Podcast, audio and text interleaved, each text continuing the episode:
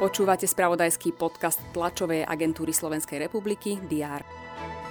Rozhodnutie o vláde nepadlo, presúva sa na štvrtok. Ponuku Ukrajiny na prímerie Rusko neakceptovalo. Futbalisti Argentíny sa posúvajú bližšie k titulu majstra sveta. V útornejšom semifinále zdolali Chorvátov 3-0. Najdôležitejšími správami zo včera začíname avízo na správy dneška. Vítajte pri diári. Rokovanie parlamentu vystriedá rokovanie vlády. Kabinet sa zíde na 127. schôdzi a ministri sa na nej budú zaobrať napríklad správou o stave vysokého školstva či reportom o stave v oblasti územného rozvoja za aktuálny rok. Vláda bude tiež schvaľovať úhradu výdavkov za záchranné práce. Minister obrany Jaroslav Naď popoludní privíta svojho švédskeho náprotivka Paula Jonsona. Stretnutie sa uskutoční deň potom, ako rezort obrany oznámil podpísanie medzivládnej dohody so Švédskom o nákupe vyše 150 obrnených vozidiel. Investícia predstavuje takmer 1,7 miliardy eur.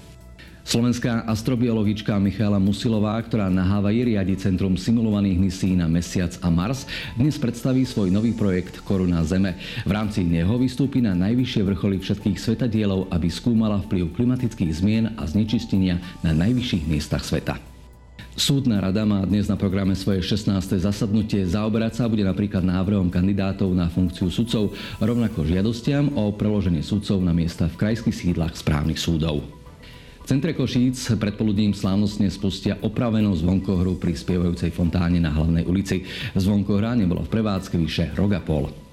Argentína čaká na svojho finálového súpera v boji o titul svetového futbalového šampióna. Dnes večer buď Le potvrdia úlohu veľkého favorita, alebo si Levi z Atlasu pripíšu ďalší zárez na zoznam veľkých prekvapení. Francúzsko-Maroko, druhé semifinále majstrovstiev sveta o 20. Prežite pekný 14. decembrový deň správy TASR. Zdroj, ktorému dôverujete, môžete sledovať na portáloch teraz.sk a TASR TV.